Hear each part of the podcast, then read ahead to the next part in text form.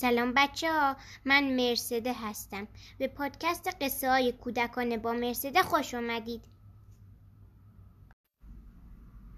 بچه اسم قصه امشب ما هست بوز دانا و نویسنده این قصه هم خانم هدیه افشاره.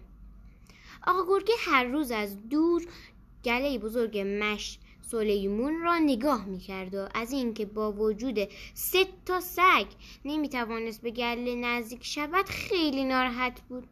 یه روز وقتی که یکی از میشها از بالای تپه افتاد و مرد فکری به سر گرگ زد. آقا گرگه قبل از این که کسی بفهمد زود رفت و لباس میش را از تنش درآورد و پوشید. دستها و پاهای سیاهش را با آرد سفید کرد. آن وقت یواشکی وارد گله شد و برای اینکه کسی شک نکند سرش را روی علف ها خم کرد که انگار مشغول خوردن علف ها است. یکی از بزها که خیلی زبل بود نزدیک گرگ رفت و با او شروع کرد به حرف زدن. بز دانا و زبل گفت به سلام آقا میشه؟ بیا با هم دیگه دوست بشیم.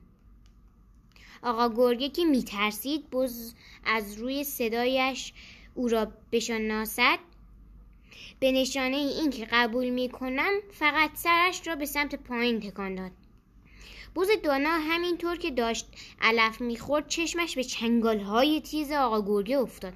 حسابی ترسید اما اینطور وانمود می‌کرد که بویی از ماجرا نبرده است و بیخیال مشغول علف خوردن شد. آقا گرگی هم همینجور مثلا انداش علف می‌خورد. بز دانا که به دنبال راه نجات بود فکری کرد و گفت آنجا رو ببین آقا میشه. روی لبه پرتگاه کلی علفهای بلند و تازه هست. برویم آنجا علفهایش بهتر است و دست نخورده مانده. بیا برویم.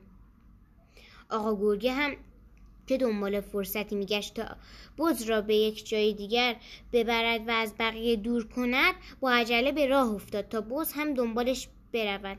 هنوز به لب پرتگاه نرسیده بود که بوز دانا با سرعت تمام به سمت گرگ دوید و قبل از اینکه گرگ چیزی بفهمد با شاخهایش او را توی دره پرت کرد.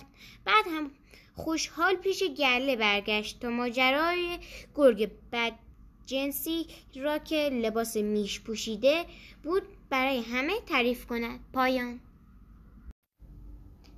بچه اگه از قصه من خوشتون اومده حتما پادکست منو دنبال کنید تا قصه های دیگر هم بتونید بشنوید. شب بخیر.